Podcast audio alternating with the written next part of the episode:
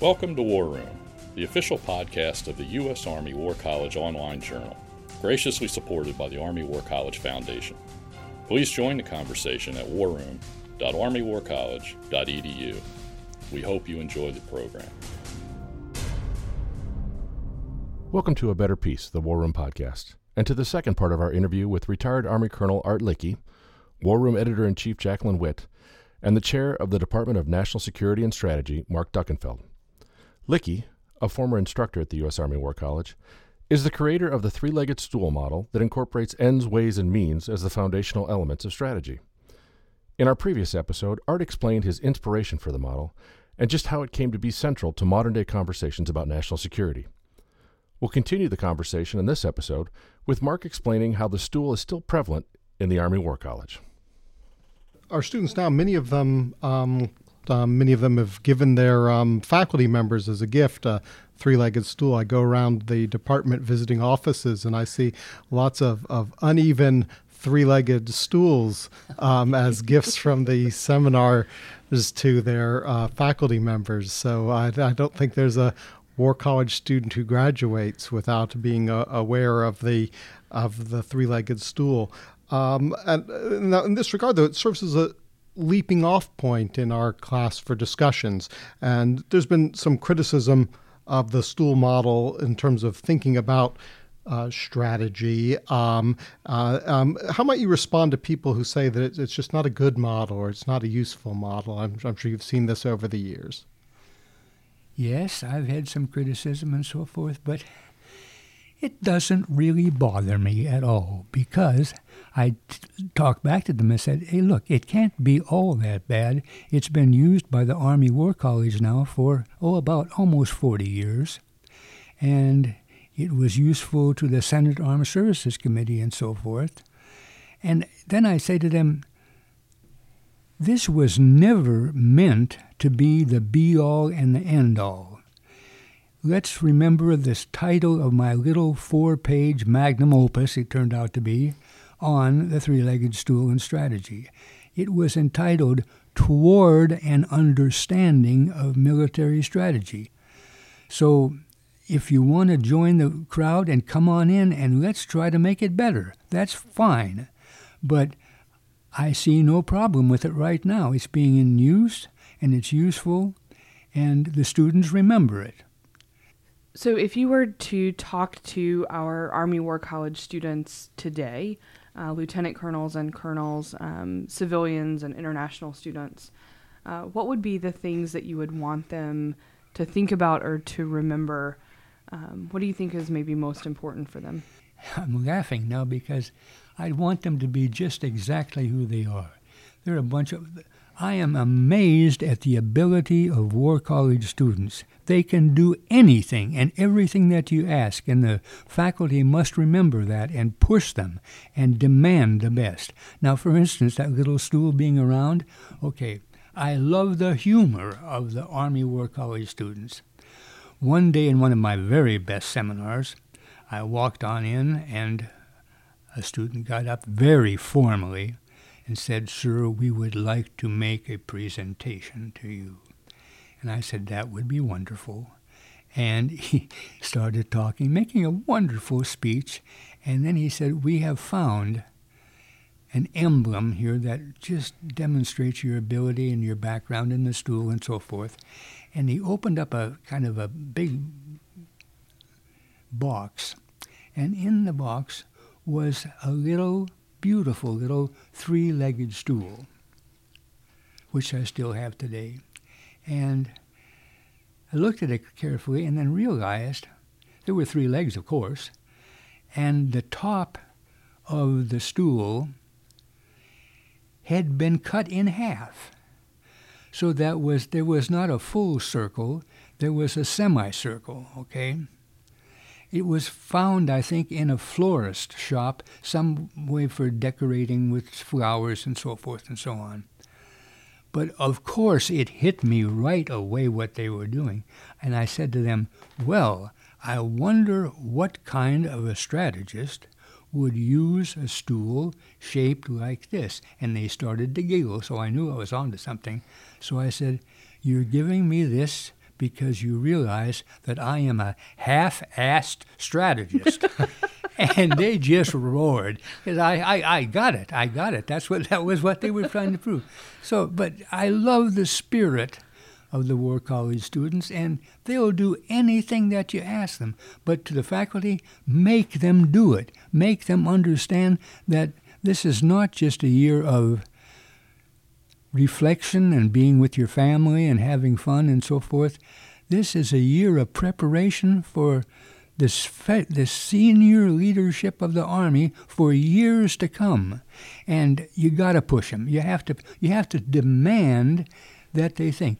I had a wonderful experience. I just came to the War College, and there was a faculty member leaving after three years who I had known before.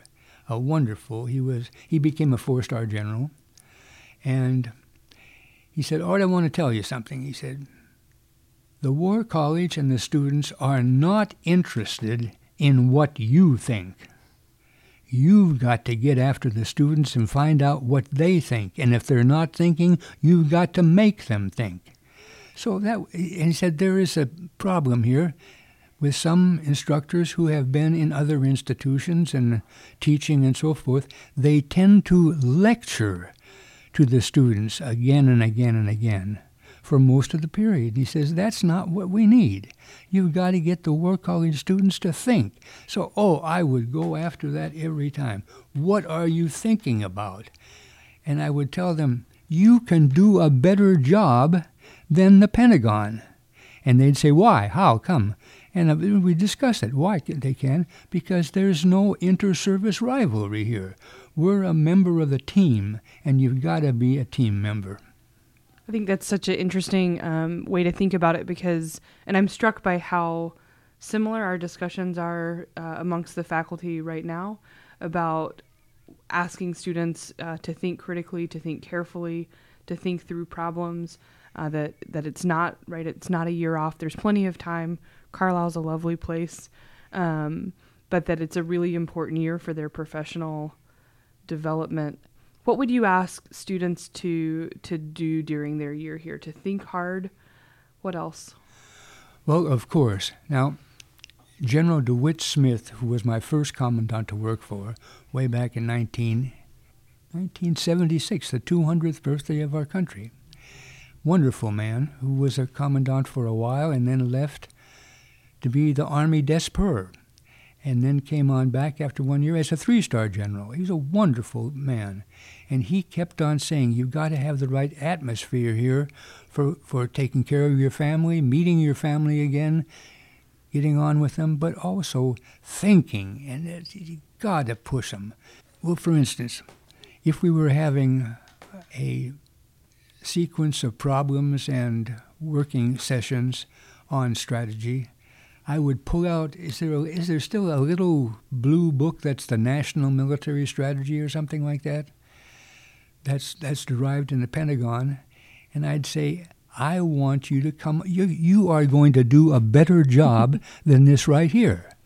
And they'd kind of gasp, you know, and say, why? You know, how can we do that? You know, I said, because there's no inter-service rivalry. We're all a member of a team here. Mm-hmm. And think of the teamwork that we have. This is not known widely. I think that it's not just Army at the Army War College. We have Navy personnel, Air Force personnel, civilian personnel from the government, and the wonderful addition in 1978 of a new program called the International Fellows Program. We started off with six students and it's now grown. I believe, Mark, isn't it up to around 80 or something like that? 78 80. Almost 80. Yeah, right. And that's a fantastic program. Think what we're doing. We're build, building friendships to all of those future generals and leaders of their country. It's a tremendous idea. And uh, so we have to keep on working here. We have, but I keep on urging the faculty, you got to push them. You have to demand the best. Now, may I just say this too? As a as far as teaching the students and so forth, I don't think it's necessary to be with them all of the time. like while they when they're given a problem, it's not necessary to monitor it every second of every day. You don't have to look over their shoulder the whole time. Thank you for saying that. I really mean that because nobody really wants to have their rating officer watching them all the time, right? and that's what they have here oftentimes. So I would oftentimes say to my students, here's what we're going to do. I want you to come up with the best strategic thought in a lecture of about 15, 20 minutes in two days. And I want you to be able to do a better job than is produced in the Pentagon. And if you have any questions at all, I can always be reached in my office, telephone number, so forth and so on. But when you do that, you have to make crystal clear exactly what you want and exactly what you expect. And guess what? They will do it. When pushed or asked or coerced or begged to do Yeah. it, they will do it. I'm pretty constantly amazed at the work that our students can produce when they when they put their minds to it and when they're asked to do hard things. Exactly. You are right. They, I, I couldn't agree with you more. It's wonderful. And I really like the idea of asking them to do a better job than the Pentagon as the standard. Um, that that's a that that's an instruction that we could we could give them. I think I'll adopt that. Hey, wonderful. Because, well, at first they will not, will not believe it. And then I'll say, let's have a little gab session right here. Let's think it out. What are the problems in the Pentagon? Because I've been there and f- had the fights with the other staff and so forth. And uh, after one all night session of action officers meeting, the word went out from the other services please don't send Lykke down as an action officer for the Army. We'll be there. We'll be there all night. Was that the? Uh, That's for sure, right? Very good. Now, earlier on, you mentioned that you really enjoyed Sun Tzu, uh, or Sun Tzu um, as a as a strategist. Are there other strategists or thinkers that you really remember and enjoyed uh, teaching about or learning more about while you were here? Sure. I um. There was a Brit, B. H. Liddell Hart, I think was his name, and he was very helpful. Clausewitz, of course. Now I should mention, one of the international fellows from Germany came here, oh, 15, 20 years ago, and he asked me to come back to Germany and give a lecture. I said, Of course I will. What is the group I'll be talking with? And he says, The Clausewitz Association. Which was kind of because I have not been a big fan of Clausewitz. I was quoted in the Washington Post one day when they had a a person come up and talk to the faculty about Clausewitz and strategy. And I said, There are an awful lot of Clausewitz nuts around here who think he is the be all and end all, and he's not. He's worthwhile to, to study and so forth, but he's not the greatest of all time. And there I was going to speak before the Clausewitz Association. And I It's did. close to heresy in some in some circles to say that Clausewitz isn't the isn't the greatest of all time. Oh, that's for sure. That's for sure. So I went there, and a very helpful general helped me get my slides in order in their machine, which is different than ours. But I got it all set on up, and I spoke to them and gave them my pitch in English, of course. And they, they were taking notes and so forth and so on. It wa I thought it went over pretty good. And then I was surprised at the end of the conference when a general got up and he was reviewing the conference and was mentioning the different lectures and so forth. And then he said something. And then on the second day, we were fortunate to have Colonel Lykke from the Army War College come and speak about strategy. And there was a thunderous amount of noise. Everybody was banging on the tables. I didn't know that was a good thing. I thought it was that they were angry with me or something like that. But I was told later on, no, that's an expression of goodwill and happiness and thankfulness for coming over here. So, even though I've not been the most ardent Clausewitz fan in the world, it was a wonderful experience, and they treated me with great respect and great honor. That's, that's fantastic. Mark, anything else? uh, you've talked about challenging students, but I was wondering, as a faculty member, what sort of um, ideas or concepts did you find difficult to teach, to challenge students with? I really didn't find any difficult difficulty with the students. They were wonderful as long as they were challenged and they knew that you were in their best interest. Well, may I just say a quick word there? It's so important to get to know your students. There used to be a little pamphlet. It was called the biographical sketches. Do you still have those? They're on the they're on the computer now. Okay. But we still have yeah, we still have biographies for the Oh, students. I think when you get a copy of that thing and you see the 15, 20 students that you're going to be having, you've got to study that in great detail and memorize almost everything. You've got to know your students, what their strong points are, where they've been, where they've been stationed before, what jobs they had. And I always tried to have one interesting subject from their background that I could question them on to have something to mm-hmm. talk about with them. So it showed that I was interested in them as people. Oh, may I just say one other another quick subject came to mind here. You're trying to build them as a team. If you played football in high school, you know there might be a star quarterback or a running back, halfback, but even you as an insignificant lineman have an important job along the way, and it's a team effort. And if you get that across, everybody's got to be a team member here.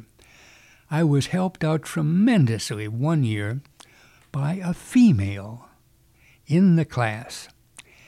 And she put her hand up one day to study. Now, this was a very good, this was a darn sharp seminar group. And they had strong points and weak points as far as individuals. But this one day she raised her hand and said, May I please make a statement to Bob, who was another student, a male student, who was very sharp, but kind of on the quiet side, okay? Didn't do all that much speaking, but a wonderful student. So, this young lady, who became a bird colonel while she was at the War College, and she said, Bob, I want to talk to you directly here. Every time you open your mouth and speak, I learn something. And I'm asking you fervently, please speak more often, because I want to learn, and you are a fantastic teacher. So please speak more. How could I get a better help than that? Right. You I think that's a conversation we have with lots of our quiet, uh, introverted students. Is you have things to say, and we would like to hear from you. And guess what? Bob started talking more often. Mm-hmm. And when it's students who help each other understand that, rather than just from faculty, I think it's Yeah. really important. And guess what? That young lady became G2 of the whole U.S. Mm-hmm. Army later on. Wonderful lady. So lots to learn from everyone who's at the table. Oh, gosh, yeah. All right, I'm going to ask you one more question that we didn't that we didn't plan for. But you have you've lived in Carlisle for a long time. Um, are there things about the town or secret spots or things that you enjoy um, that you think our students or our faculty here should take advantage of? Oh, okay, this goes way back. At first, when I was here, if you wanted to get out information to your students, the best way to do it was to make 16 copies Still, may of- be the best way to get paper, information out. to and then and then fold them into small pieces, so you could go down to the mail room and stuff them into Mm-hmm. each individual mailbox. That was the fastest way. And then along came something called a computer and so forth and so on. And although I wasn't the first one to use it, I did realize that was a fantastic opportunity for fast communication. So I started something that was fun for me, maybe for my students too. It was I had been here living for quite some time, and I wanted to let them know the highlights the best restaurants. Or, or for instance, there was a wonderful area that used to be for a flea market, a large flea market. And I would put out a little note at least once a week. why don't you try this? You know, go to this restaurant. They're having a special this week. Mm-hmm. Or why don't you try, if you want to look at for odds and ends, take a look at the flea market up the road, you know, and so forth and so on. So it's a wonderful opportunity to try to get closer to your students, and uh, you got to build teamwork. Yeah, they have to be a member of the team, and if you show that you're making an effort, they'll make an effort. I think that's great advice. I just have uh, one final question um, for you. Um, Massey's or Leo's? Pardon me again. Massey's or Leo's? Which do you prefer? My home was just off of the football field of Dickinson College in a 700 block of West South Street, which was about a block and a half or two blocks from Massey's. Massey's frozen custards is to die for. it's just So for those for those of you who aren't local, Massey's is a frozen custard place in Carlisle, and Leo's is ice cream, and they're very close together, and people have very very strong opinions about which one they prefer. right. And so we have Art who has weighed in on the side of Massey's, I believe. Is that your is that one of your favorite places in Oh, town? absolutely. Absolutely. it's it's pretty it's pretty good if you're in in the area. Uh, you should take a visit. Well, Art, I'm going to wrap up our podcast uh, today. It's been a real pleasure to talk to you.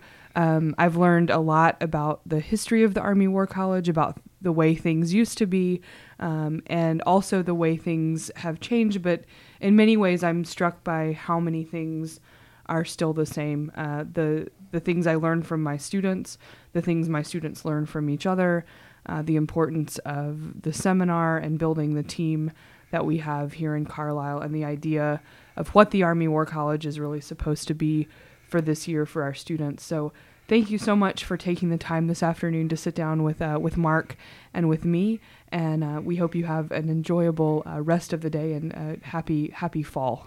May I just say it has been an extremely wonderful pleasure for me to do this, and I thank you for letting me do it. Oh, it's it's absolutely my pleasure, and we'll get this all edited and and put out for the world, and then we can keep propagating the uh, the three legged stool and the the wonders of the Army War College.